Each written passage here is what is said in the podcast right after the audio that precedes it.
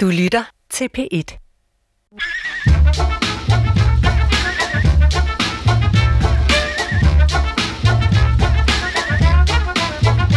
Nogle gange skal man ikke længere væk end til sin egen navle for at forstå historiens gang. Tænk bare på de situationer, hvor du havde flere muligheder på hånden, men kun ét valg. Tænk, hvis du var skrevet blot et halvt minut tidligere fra den Guds jammerlige fest, hvor du endte med at møde dit livs kærlighed. Hvordan havde din tilværelse så set ud? Det samme gælder for historien, den med stort H.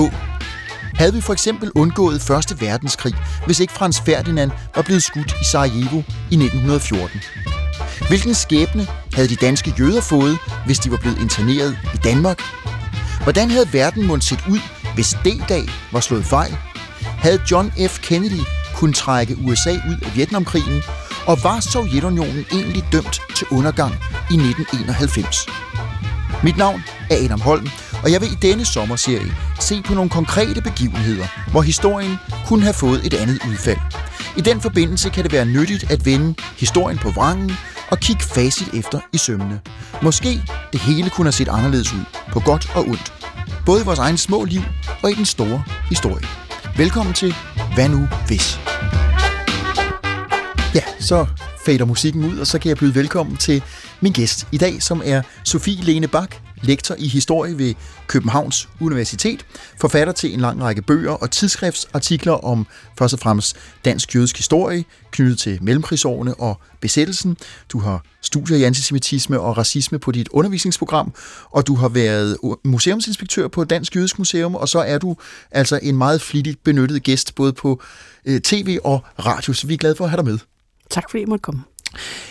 Jeg vil gerne starte med, at, inden vi går til det egentlige, og det egentlige i den her sammenhæng, skal jeg sige, er spørgsmålet om, hvad nu hvis de danske jøder var blevet interneret i Danmark? Det kommer vi til. Men jeg kunne godt tænke mig, Sofie, at lige afsøge det her kontrafaktiske med dig. Øh, du underviser på Københavns Universitet. Du har studerende, som, øh, som du jo øh, tager dig godt af, er jeg sikker på. Da jeg begyndte at læse historie tilbage i 1990, altså for hele tre årtier siden, der var det kontrafaktiske virkelig et fyord. Jeg kan huske en af studiets undervisere, en agtværdig, øh, øh, højt skattet lektor, engang sagde, at vi skulle slet ikke gå af den vej. Kontrafaktisk historie, mindede han os om, det er for digtere og science fiction forfattere. Historikere beskæftiger sig med det, der er sket, vi es eigentlich gewesen, ikke med det, der ikke er sket.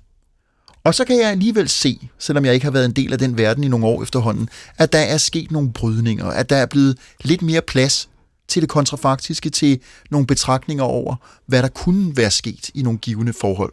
Så mit spørgsmål indledningsvis til dig, Sofie.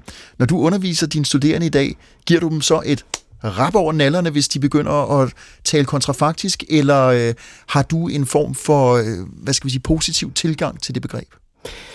Jamen, jeg synes, øh, altså, jeg synes nej, det er nærmest er helt omvendt. I hvert fald, nu kan jeg kun tale på, på, på egne vegne, men, øh, men jeg beder min virkelig om at række hænderne frem, frem for at, øh, at, de bliver, at de bliver slået væk. Fordi at øh, jeg tilskynder faktisk mine studerende til at, øh, at prøve at tænke kontrafaktisk, eller at prøve at indarbejde nogle kontrafaktiske argumenter i, i forhold til det faktiske øh, handlingsforløb. Og, og det er fordi, det handler om, at det kan være sådan en god metode til netop at identificere de der øjeblikke i historien, hvor der sker noget virkelig afgørende, altså hvor der træffes et afgørende valg, altså en eller anden begivenhed, som ikke var givet på forhånd, og, og som i virkeligheden kunne have haft meget forskellige forløb, men hvor der træffes aktiv menneskelige valg. Og, og det, at, at, når, at det at kunne identificere de der øjeblikke, og, og som du selv var inde på, altså det kan være i vores eget personlige liv, og det kan være i det store historiske forløb, er jo overordentligt væsentligt. Og, og det er en fuldstændig integreret del af, af den måde, som vi kan man sige, gør historie på. Og, og det kan det kontrafaktiske faktisk hjælpe med. Altså det kan identificere afgørende personer, altså hvad er det for nogle personer, der i virkeligheden får politisk, historisk betydning, og hvad er det for nogle øjeblikke, hvor tingene kunne være gået helt anderledes, end, ha- end det gjorde? Halleluja. Jeg skulle ja. være studer- historiestuderende i dag, og ikke for tilbage men, i 1990. Men jeg kan så tilføje, Adam, at mange af de studerende synes, det er meget svært. Altså, Nå, og, og det har nok det? noget at gøre med, at de netop skal frigøre sig fra, at, at vi er blevet præget til, at vi netop kun beskæftiger os med, hvordan det var. Men, men jeg tror også, at der er sket så så i virkeligheden også dramatisk meget inden for vores fag, som gør, at, man, at, at det her hører til blandt de mange åbninger. At i forhold til, at vi forstår, at den måde, som, som, som vi forstår historien lige nu, netop er en fortolkning. Og at den fortolkning forandres over tid. Altså vores generation kan have vores egen fortolkning af fortiden. Dem, der kommer efter os, og dem, der har været før os, kunne have en anden fortolkning af fortiden. Jeg tror helt grundlæggende ikke på, at historien har en indbygget determinisme. Det er ikke sådan, at det er en motorvej, hvor vi bare kan springe af og på, og det går en vej. Og jo mere vi gør op med den forestilling om, at, at der er et, et forudbestemt udviklingsforløb, jo klogere kan vi blive på vores egne liv, men, men i virkeligheden også på historien. Altså vi kan faktisk ændre historien. Altså, okay. at, vi, at vi grundlæggende kan forstå det der med, at vi er historisk skabt alle sammen, men vi er også historisk skabende. Og, og det giver pludselig en vidunderlig frihed.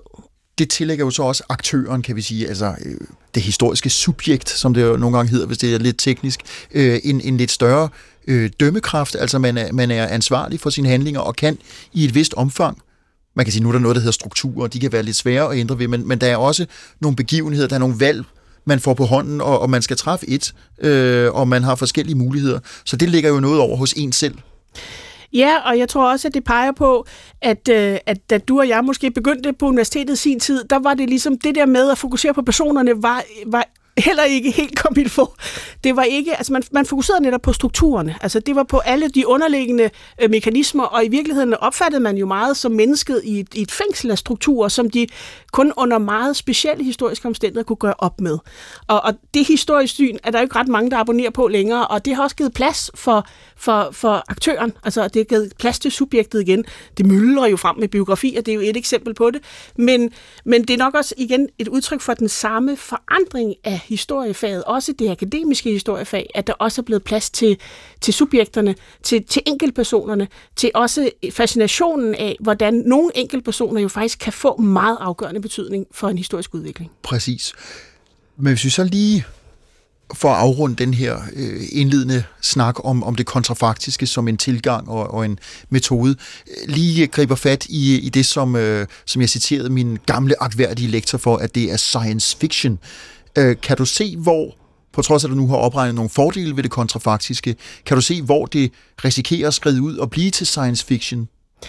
Jamen, det, altså, metoden virker jo bedst, hvis du kun ændrer kan man sige, en enkelt, jeg vil ikke sige en enkel handling, men en enkel omstændighed eller en enkel faktor i et eller andet begivenhedsforløb. Altså, fordi at hver eneste gang, du rykker på en, en enkel byggeklods, jamen, så vil det have en hel masse konsekvenser i det efterfølgende begivenhedsforløb. Og det vil sige, nogle gange ender du måske i det samme resultat, men andre gange, så kan man også godt, det spænder sådan helt ud af kontrol og ender et helt andet sted.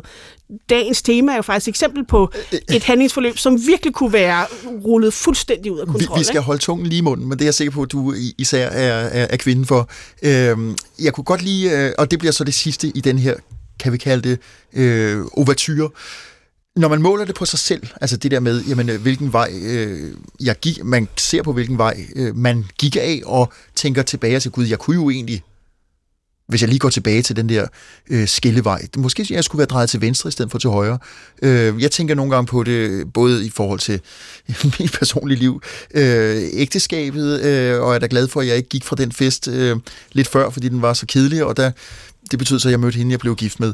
Øh, jeg tænker også i forhold til uddannelse for eksempel. Øh, altså meget længe, mens jeg gik gymnasiet, havde jeg øh, ingen tanker om at skulle arbejde journalistisk. Der tænkte jeg, at hvis det svinger så højt, så vil jeg blive øh, gymnasielærer øh, i historie, fordi historie havde altid min interesse fra jeg var, fra jeg var ganske lille. Men hvad med dig selv?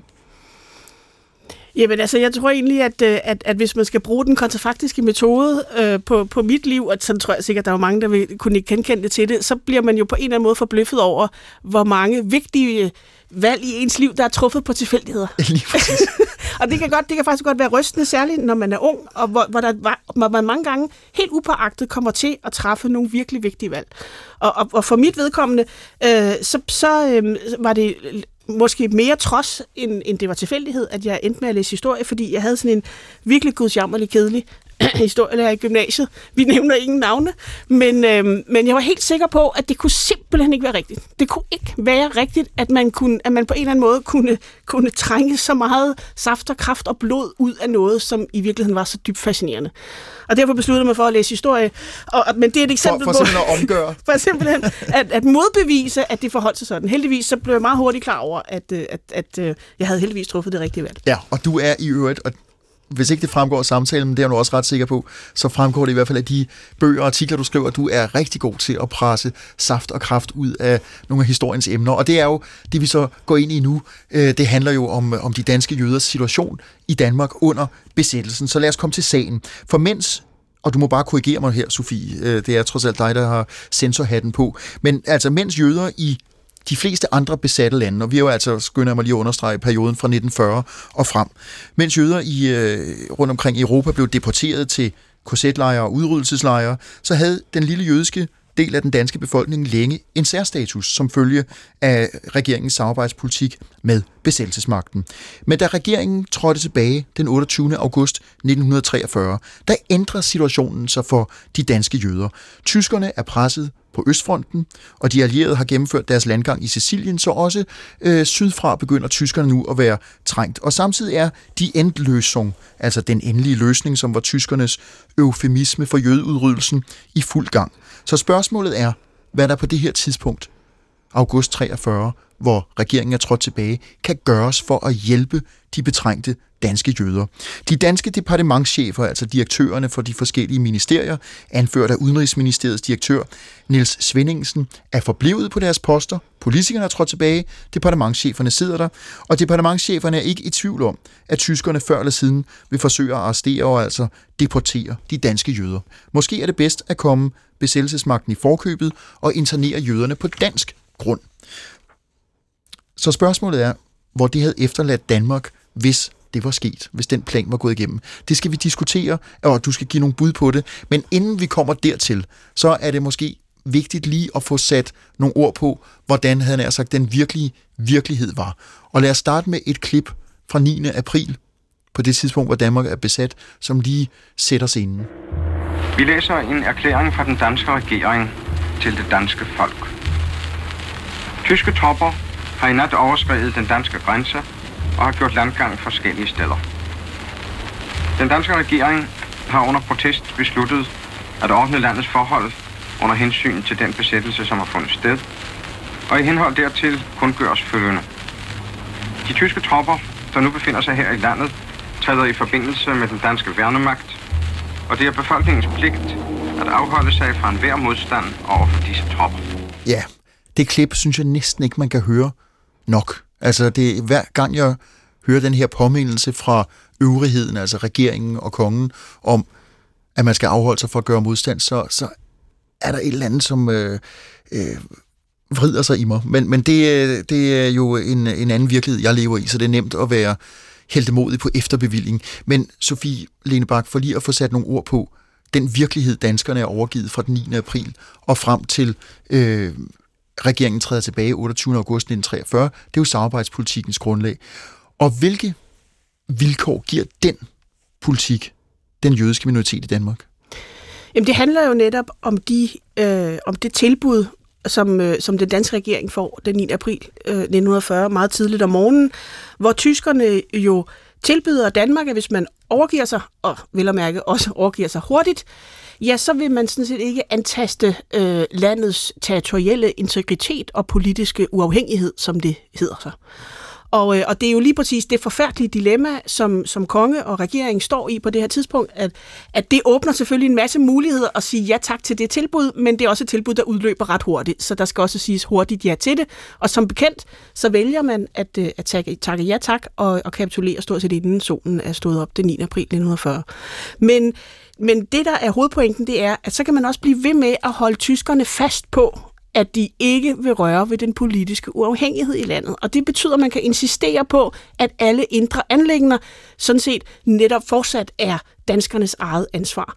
Og, øh, og hver eneste gang tyskerne, og det forsøger de selvfølgelig på talrige måder og i talrige sammenhænge, at på en eller anden måde gribe ind i den politiske uafhængighed, så kan man hver gang stå på, at det er hele grundlaget for samarbejdspolitikken. Det er forudsætningen, at man ikke blander sig i de indre anlægner. Så bare lige for at skære, det er jo selvfølgelig et velkendt kapitel, formentlig også for mange af vores lyttere, fordi det er øh, vel den del af Danmarks historien, vi har fået beskrevet bedst. Men for dem, der måtte have glemt det, altså regeringen kan sige til tyskerne, hvis I vil have ro på her, for I er allerede rigeligt engageret andre steder, så skal I altså ikke, øh, om man så må sige, stikke pinden for langt ind i, i vepseboet, fordi så, øh, så får I bare ballade. Så øh, hvis I lader os klare os sådan nogenlunde selv, så, øh, så får I til gengæld den aftale, der hedder, at, øh, at, at I, I kan godt være her.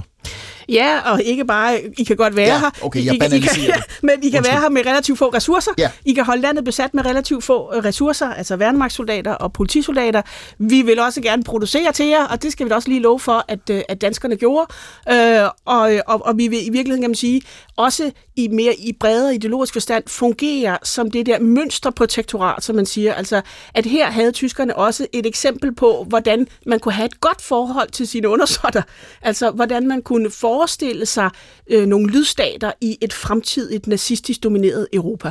Hvis nu I bare alle sammen gør som danskerne, så vil vi lade jer få en eller anden grad af uafhængighed, så I selv kan indrette jeres tilværelse, men, men kan man sige, på de store linjer, så er det naturligvis den nazistiske ideologi og det tredje rige, der er, der er den øverste chef. Men, men jeg tror også, at den der ideologiske del betyder også noget.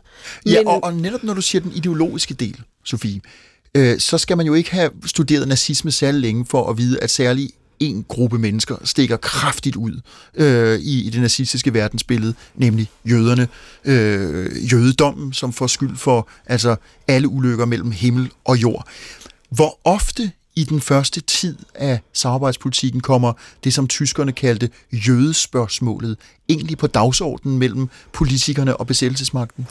Ikke, ikke ret ofte til at begynde med.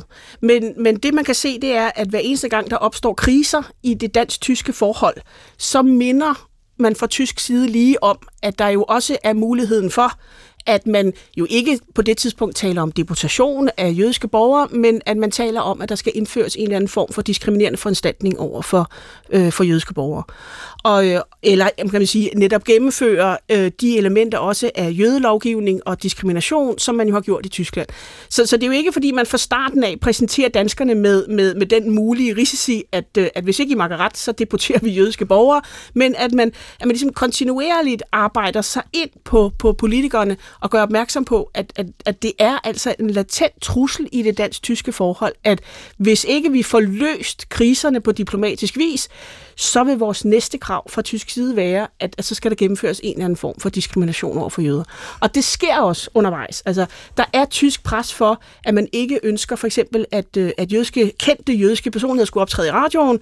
Man bryder sig ikke om, at der sidder øh, frem, folk på, på prominente stillinger, blandt andet i pressen, som øh, er, er jødisk slægt. Eller universitetsverdenen? Ja, så, så der er et pres for, at man ikke, at, man, at, at jøder ikke er synlige i samfundet, og også et pres for, at man ikke for eksempel forfremmer øh, personer, der er af jødisk familie eller slægt. Men synagogen er åben? Synagogen er åben, åben, og det jødiske samfund, altså så naturligvis har de været under et større psykologisk pres end, end andre danskere, men deres liv fortsætter sådan set relativt upåvirket, ligesom størstedelen af danskerne gør det. Altså, at man går jo på arbejde og i skole den 10. april igen, og, og hverdagen ligner i virkeligheden meget sig selv, og det gjorde den også for jødiske borgere. Og der er endda danske nazister, der bliver dømt i forbindelse med herværk mod øh, jødisk ejendom. Ja, altså retssystemet er jo igen, og det er jo en vigtig pointe, retssystemet hører jo til de indre anlægner, og, og derfor er retssystemet også relativt, kan man sige, fri for, for tysk og nazistisk indflydelse. Det er klart, at det indebærer et dilemma, for det betyder, at det også er dansk politi, der skal retsforfølge skal vi sige, kriminalitet, som begås mod tyskere, det vil sige jo altså sabotagehandlinger og modstand, illegal presse. Det er altså danskerne, der skal efterforske det, der skal arrestere andre danskere og dømme dem for, for sabotage mod den tyske værnemagt. Men det er så den pris, man omvendt betaler for, at man også i andre henseender får hele retshåndhævelsen. Den beholder man på danske hænder. Sofie Lene Bak, som er min gæst her i Hvad nu hvis, vi er i gang med stille og roligt at bygge op til det, som er, hvad skal vi sige, øh, den kontrafaktiske finale. Øh, den skal vi nok komme til, men vi skal først lige, minder jeg lytterne om, etablere, øh, hvad der egentlig var sådan, øh, den, den virkelige øh, virkelighed for øh, de danske jøder i Danmark og for øh, samarbejdspolitikkens præmisser. Og når vi er ved det, øh, og for lige at, øh, at anslå øh, tidens tone, så lad os høre et klip ganske vist fra før krigen, med Adolf Hitler, bare lige for at blive mindet om, øh, både hvordan han lød, øh, men også hvad det var, han stod for. Du meine Arbeit für richtig hältst, ob du glaubst, dass ich fleißig gewesen bin, dass ich gearbeitet habe, dass ich mich in diesen Jahren für dich eingesetzt habe, dass ich anständig meine Zeit verwendet habe im Dienste meines Volkes. Gib du jetzt deine Stimme ab. Wenn ja, dann tritt für mich ein, so wie ich für dich eingetreten bin. Ja, vi to Sofie sidder og krymper os og, og kigger forskrækket på hinanden. Øh, det var altså lyden af Hitler fra de berømte partidage i Nürnberg i 1936. Han taler ikke her om, øh, om jøderne, men det gjorde han jo i så mange andre sammenhænge. Og jøderne og, og jødedommen, som jeg var inde på tidligere, var øh, øh summen af verdens ondskab, og jøder konspirerede om verdens herredømme osv. Og det er jo den ideologiske forståelse, den, øh, den øh, politiske røde tråd, som tyskerne øh, i virkeligheden, som, som det tredje rige, øh, er grundlagt på. Så er der en masse praktisk politik, men vi får altså en besættelsesmagt, som repræsenterer det verdensbillede. Og så har vi den, som du fint har redegjort for, Sofie, øh, ejendomlige omstændighed, at den lille jødiske minoritet øh, på lidt over 7.000 i Danmark får lov til faktisk at passe sig selv. Ja, i må ikke være for synlige i det offentlige liv, eller I skal slet ikke være synlige, men ellers så findes I. Det, der så er mit spørgsmål på ryggen af det, vi lige har hørt med, med den, den øh, brutalt råbende Hitler, altså,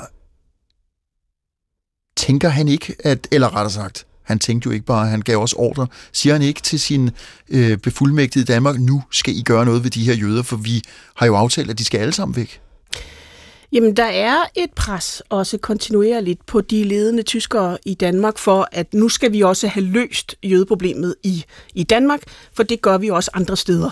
Men, men der er også en forståelse, der er også en pragmatisk forståelse for, at hvis man vil gennemføre diskriminerende foranstaltninger over for jøder i Danmark, så vil det føre til uroligheder og måske endda egentlig oprør. Og det begriber Hitler? Og, og det, forstår, det forstår Hitler og hans inderkreds, det forstår øh, de, altså de væsentligste magtfaktorer de, i, i Berlin og i hovedkvarteret, de forstår godt, at, at der er mange gode økonomiske og pragmatiske grunde til at fortsætte situationen i Danmark, som den er. Og, øh, og, og det, der, altså, så i almindelighed er der interesse for, at man ligesom ikke, at man, at man kan godt prøve ligesom at, at trykke den der relation, men ikke afgørende skubbe til den. Og det er klart, der er kriser, at der er, der er også alvorlige kriser, hvor, hvor, hvor Hitler ved flere lejligheder øh, netop bliver ret irriteret over, øh, hvordan danskerne agerer, og nu skal de også sættes på plads, og nu, nu, nu må vi tage jernhandsken på og, og, og, øh, og stå til. Men, men det, som, som i virkeligheden både den danske situation kan fortælle os, det er både, at at der kunne være relativ forskel på faktisk, hvad, der, hvad man mente i førerhovedkvarteret i Berlin, og så hvad der skete ude på marken, altså ude i periferien. Ikke? Øh, og, og det fortæller os noget om, at systemet var ikke den der store monolit, hvor ordre bare gik sådan fuldstændig gnidningsløb gennem systemet. Altså, at der kunne godt, der skete fortolkninger undervejs. Og, og meget af det tredje rige, altså skal man sige, hvis vi skal karakterisere systemet, var netop, at man ligesom udstak nogle overordnede retningslinjer, og så var det i virkeligheden op til fortolkning af de retningslinjer, og, og hensynet til lokale forhold, som så gjorde, hvordan det, det så i sidste ende endte.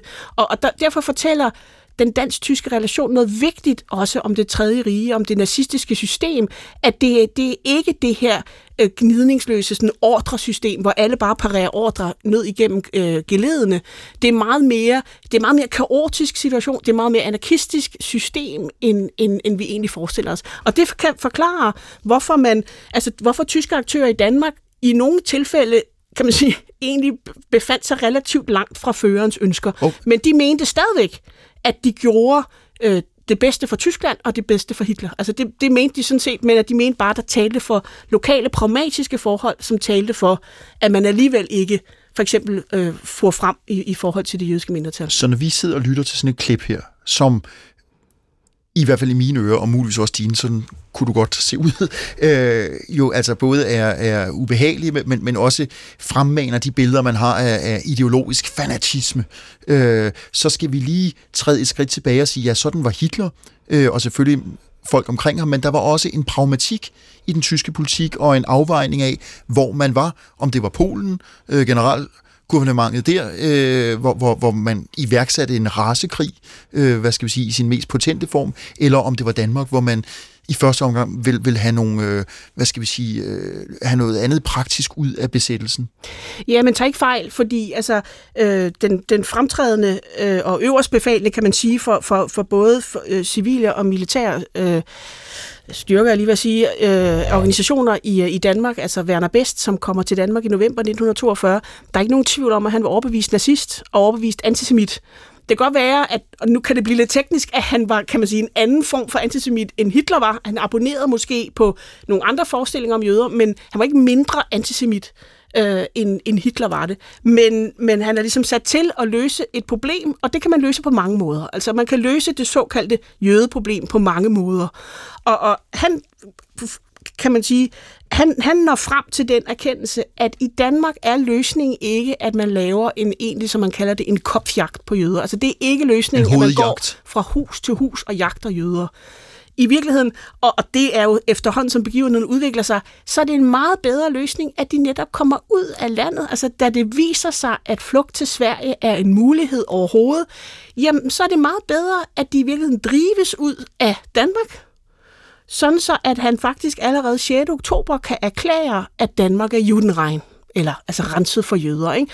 Og det har han for så vidt ret i. Ikke fordi, at alle jøder er jo ikke kommet i sikkerhed i Sverige nu den 6. oktober, men de er drevet ud af samfundslivet. Altså, og det er det, han skriver til Berlin i sin afrapportering. Jøder kan ikke længere virke i landet det er jo fuldstændig rigtigt, og dermed erklærer han, at Danmark er judenregn. Og han har løst sin opgave.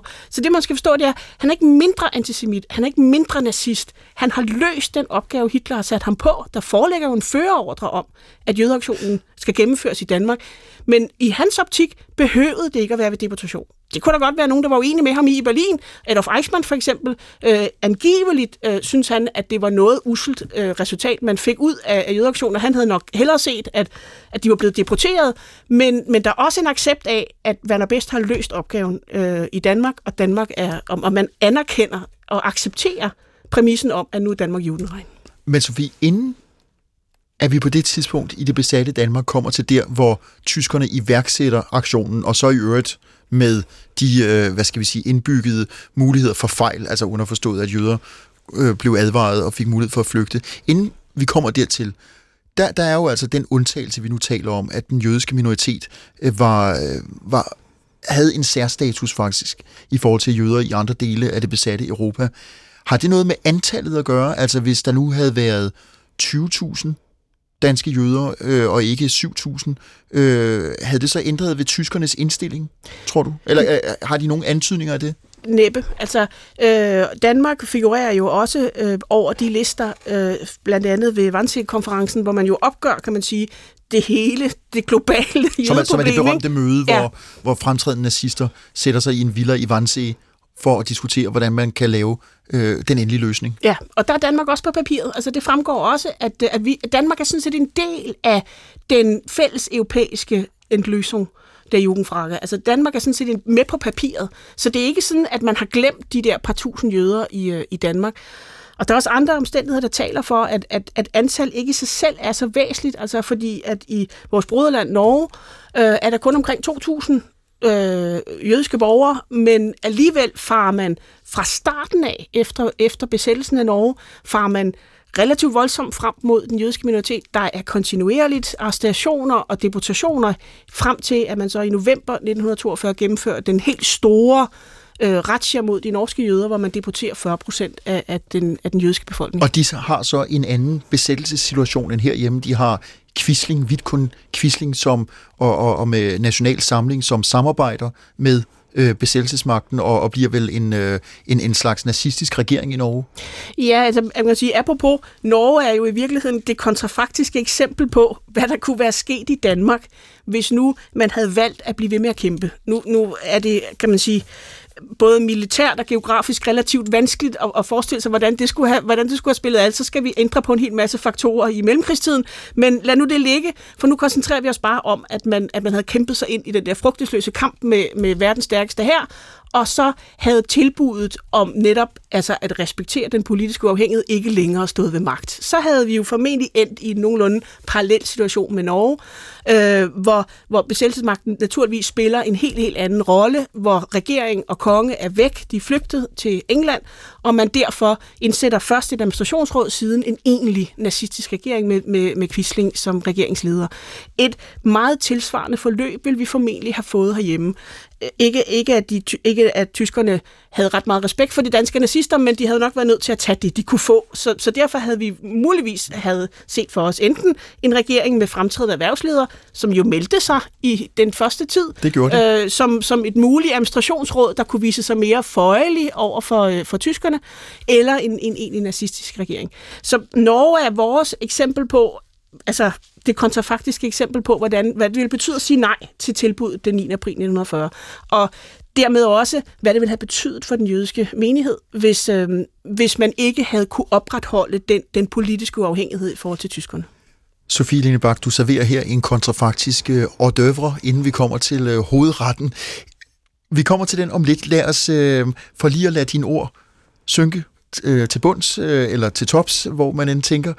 Så lad os lige høre et stykke musik fra perioden. Det er Duke Ellingtons klassiker, som i øvrigt øh, titelmæssigt er lidt misvisende i forhold til det, vi taler om her, fordi øh, nummeret hedder It Don't Mean a Thing, og det her betyder ganske meget, men, men det var et nummer, som lå nummer et på de amerikanske hitlister i øh, efteråret 43, og som du sagde inden udsendelsen, der, jeg tror ikke, man kunne høre den i Danmark, det har du nok ret i, men i hvert fald Over There kunne de lytte til Duke Ellington og It Don't Mean a Thing. Don't mean a thing if you ain't got that swing.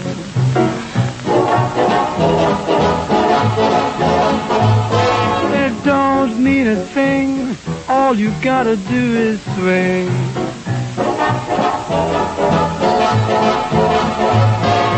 Makes no difference if it's sweet or hot. Just give that rhythm every little thing you've got. It don't mean a thing if you ain't got that swing.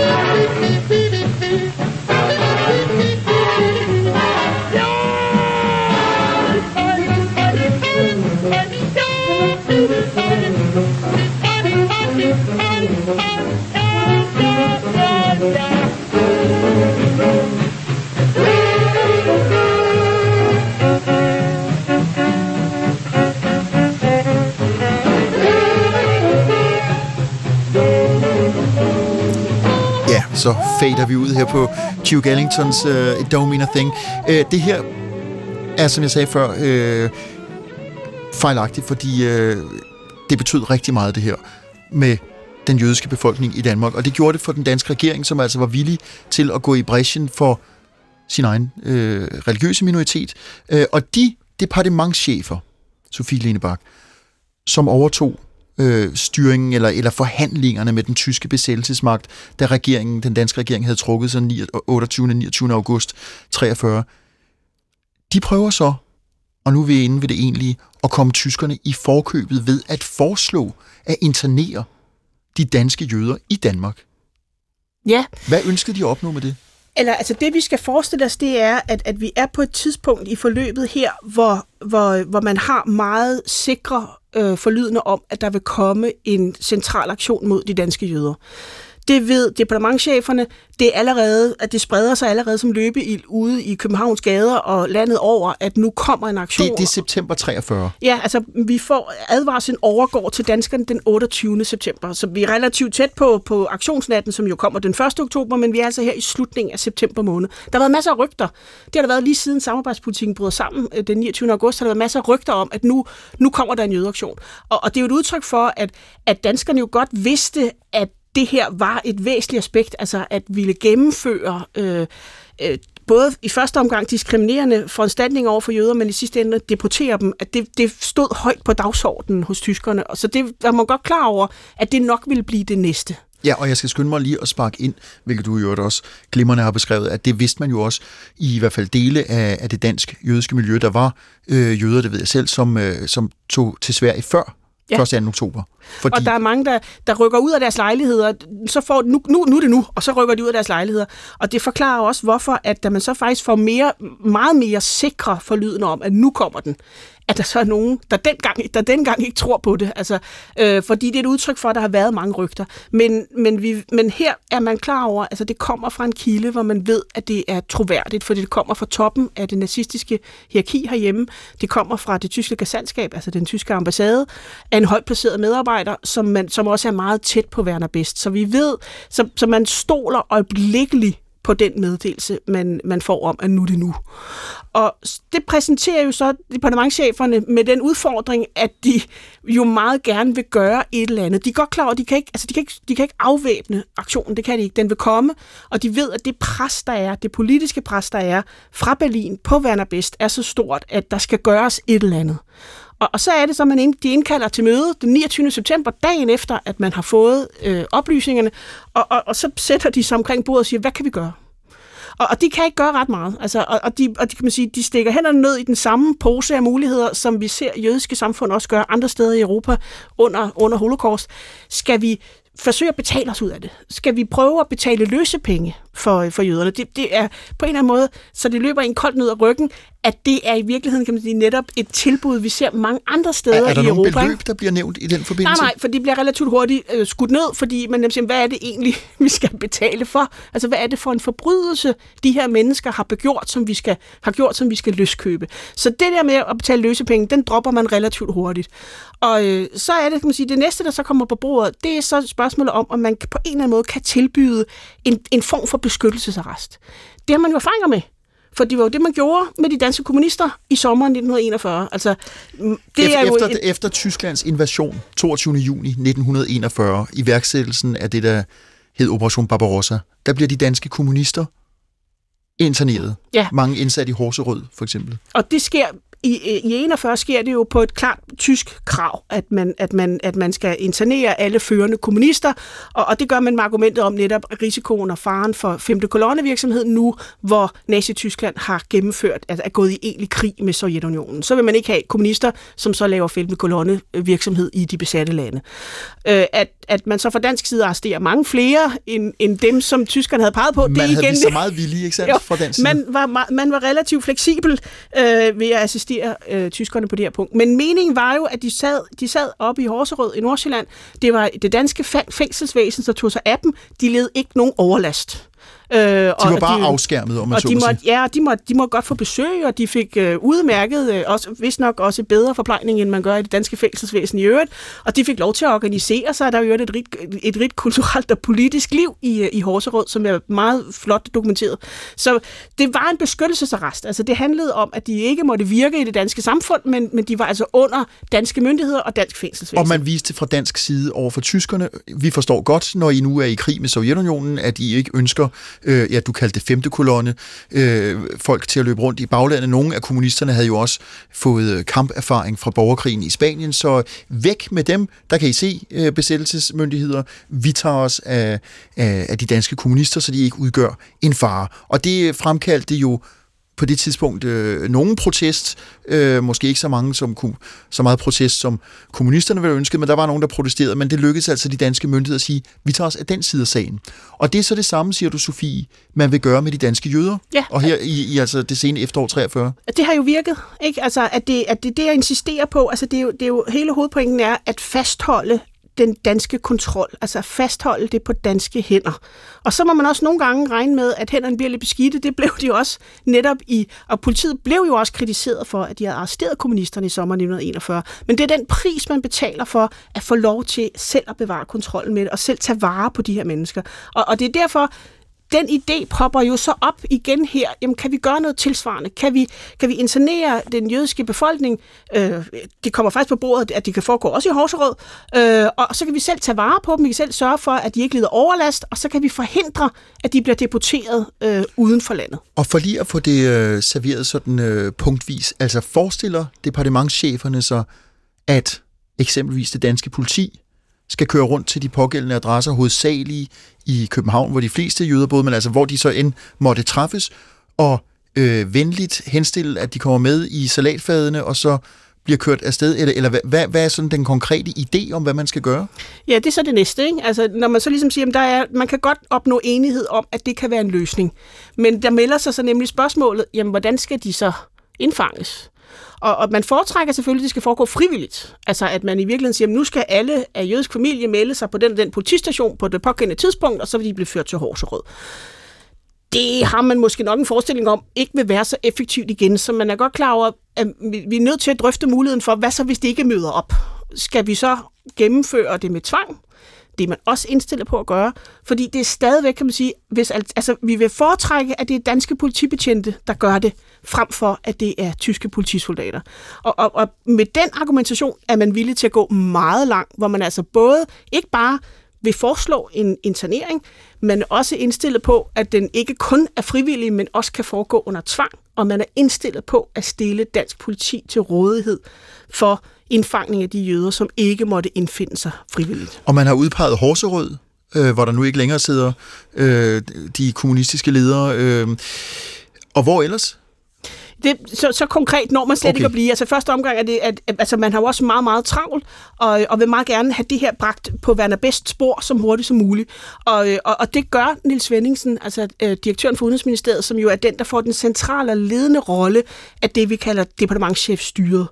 Øh, han går også til bedst med det her med det samme, men af grunde, som i virkeligheden stadigvæk er uforklarlige, så får han ikke foretrædet for Werner Best og han forsøger igen i løbet af de efterfølgende dage, og nu begynder tiden virkelig at løbe ud. Ja, for du siger, han, mødet her, det er 28. september?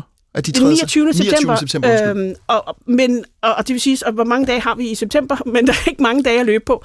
Øhm, men han får øhm, bedst øh, ved godt, at han, altså det er jo ikke sådan, at han ikke godt ved, at, øh, at, at Niels Wengelsen gerne vil have fat i ham, men, men han gør sig altså usynlig. Øh, så han får simpelthen ikke, han får ikke foretrædet for Werner Best før øh, relativt sent ud på aftenen den 1. oktober 1943, altså så. flere dage efter. Og øh, selvom at han jo, det, han har egentlig ikke mandat til at tilbyde, at dansk politi øh, kan deltage i arrestationerne. Altså egentlig, det han er enighed med de andre departementchefer om, det er en frivillig internering. Men da han endelig får foretrædet til bedst, er han så desperat, at han smider det hele på bordet. At han tilbyder, inklusiv at, det, at, at stille det danske politi til rådighed for indfangning. Af grunde igen, som vi ikke kan forklare, eller i hvert fald kun kan sandsynliggøre, siger Vanner Best nej. Og hvad er så den sandsynliggjorte forklaring på, på den øh, klud i ansigtet på danskerne? Altså dels er det nok det, at, at aktionen faktisk på det tidspunkt allerede er i gang. Altså aktionen starter kl. 9 om aftenen den 1. oktober 1943. Det er den aften, hvor der fejres det jødiske nytår, Rosh Hashanah, og, og det er netop, kan man sige, den, den ubehagelige plan bagved, at man forventer, at de jødiske familier er hjemme øh, for at fejre nytåret. Og, øhm, jeg mener, han får, han får foretrædet for bedst med, ved, ved tidtid eller sådan noget. Du ved, altså på det her tidspunkt, der kører prærievognene, altså de lastvogne, som, som man kaldte prærievogne, de kører rundt i Københavns gader og jagter jøder. Så, mm, så tyske er ligesom, politisoldater, er assisteret af danske ja. nazister, er ja. i gang med at prøve at indsamle øh, danske jøder på deres adresser. Men, men altså Svendingsen, for det er, jo, det er jo det, der ligesom er, havde han sagt, den kontrafaktiske øvelse her, og departementscheferne, de har udtænkt den her, øh, lad os bare kalde det nødværveplan, øh, som de håber, at tyskerne vil tage imod, og det lykkes altså hverken at få foretrædet, øh, mens tid er, og det bliver heller ikke mødt med et gud. Nej, hvor var det en god idé. Øh, ved man, hvordan jødiske ledere, for eksempel øh, Markus Melchior, over rabineren, hvordan han øh, så på planen, eller i hvert fald senere så på den, altså hvordan vil det danske jødiske lederskab have taget imod den plan, hvis de var blevet involveret i den? Nu var det Moses Friediger, som var, Moses som var Friediger, ja, på det her tidspunkt, det og Markus Melker var, var anden rabiner, men, men i stand for, corrected. Du vi, vi skal forstå, at, at øh, det jødiske samfund og den jødiske ledelse, som ganske vist var konservativ orienteret, det er vigtigt at pointere, altså, at det var konservative kræfter i menigheden, som, som dominerede lederskabet, men de bakkede fuldt op omkring samarbejdspolitikken. Og det betød også konkret, at de frarådede øh, unge brushoveder måske er flygtet til Sverige. Altså enhver tilløb til modstand eller flugt i den jødiske menighed blev klart frarådet, og man satte klart foden over, ned over for de unge, som i nogle tilfælde forsøgte at gøre det. Også for eksempel at forsøgte at flygte ud af landet til Palæstina. Så, så, så man, var, man var virkelig tro og, og samvittighedsfulde op, op i sin opbakning til, til samarbejdspolitikken. Og, og selvfølgelig præsenterer man også den her idé over for de jødiske ledere. Og, og, og det er klart, at deres første reaktion er jo vantro, ikke? Men, men da de sådan ligesom også lander på fødderne igen og skal forholde sig til den konkrete situation, så accepterer de, at der kan blive tale om en frivillig internering. Så Så der er opbakning fra den jødiske menighed opbakning. til, til planen. Ellers, ellers, ville, ellers ville Svendsen næppe være gået videre med planen, hvis ikke at han havde opbakning fra den jødiske menighed. Så den danske plan er, øh, og nu gentager jeg det bare for en god ordens skyld, også fordi jeg synes, det er, når jeg bliver mindet om den historie, så kan jeg også mærke, at det risler lidt ned af, af, af, af ryggraden, fordi på den ene side kan man jo godt sige, at det er da så afgjort at foretrække frem for deportation til det, der så blev Theresienstadt og, og andre øh, lejre, hvor, hvor det var helt anderledes vilkår. På den anden side, det, det, det skuer altså, at, øh, at danske myndigheder er villige til at, at tage det skridt faktisk at internere egen borgere en gang til, øh, og den her gang øh, på øh, forlangende af tyskerne øh, grundet i øh, en racistisk ideologi. Altså det, det, er, det er hård kost at sluge, og det har det vel også været for departementcheferne. Jamen, de, de har det frygteligt. Altså, der er ingen tvivl om, at det, at det er et forfærdeligt dilemma for dem. Og, øh, og, og, og, det, er jo, det er jo klart netop, de diskuterer det her, men jamen, hvad er det, de her mennesker har gjort? Hvor, hvor, hvorfor skal det overgå dem? Og, øh, og, og der må, man, der under, må de bare underkaste sig den tyske præmis. Jamen, vi, vi, vi nægter at anerkende årsagerne til, at de her mennesker skal arresteres og deporteres, men vi er villige til for at forsøge at redde deres liv og beskytte dem, fordi de ved godt, og det har vi så netop, øh, det står så klart i vores kilder, i referaterne for de her møder, at Nils Vendingsen gør det helt klart, at man redder dem fra døden. Altså, de kender ikke til gaskammerne. De kender ikke til det industrialiserede massemord. Men de ved, at det at blive deporteret til det, man kaldte arbejdslejre, selvom det var altså også omfattet ældre mennesker og børn, at det var i, for de fleste tilfælde ens betydning med døden. Det ved de godt, og det, det siger Svendingsen meget klart. Så de står over for, hvordan skal vi forhindre, at, at de her mennesker de går til grunde? Hvordan kan vi forhindre, at de bliver slået ihjel? Så vi er sigt- nødt til at gøre noget. Så sigtet med interneringsplanen, det er humanitært. Ja. Hvis det nu var gået sådan, og, og nu er vi jo altså, øh, som sagt, lidt ude på spekulationens overdrev, men, men hvis omstændighederne havde været sådan, at Werner Best, øh, som fortsat trods sin øh, opvagte ideologiske nazisme, og han var SS-mand i øvrigt, øh, hvis han havde sagt, nå ja, okay, men hvis, øh, hvis vi kan få ro på bagsmækken ved at I tager interneringen af jøderne, og de ligesom er, er, at der er lavet en form for øh, øh, reservat til dem, så øh, fint nok. Hvis det var gået sådan, ved vi så noget om, hvor længe de danske jøder kunne have fået lov til, kunne have fået lov til at bo i de lejre?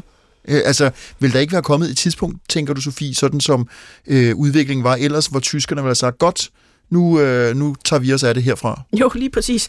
Og, øh, og, og, det, og det spiller sammen igen med det der med, hvis vi skal prøve at forklare, hvorfor Werner Best siger nej. Fordi inden skulle man sige, det var det fundet fristen.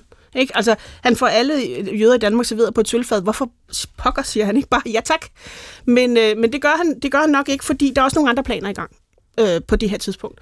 Øh, og og det er jo sådan, at, øh, at der ligger et stort troppetransportskib i Københavns Havn, som har plads til 5.000 mennesker, hvor det er meningen, at, at de jøder, der bliver arresteret på den her store aktionsnat, altså natten mellem den 1. og 2. oktober, at de skal så deporteres videre til Svinemunde og så til Theresienstadt i, øh, i Bø, men altså lidt nord for Prag.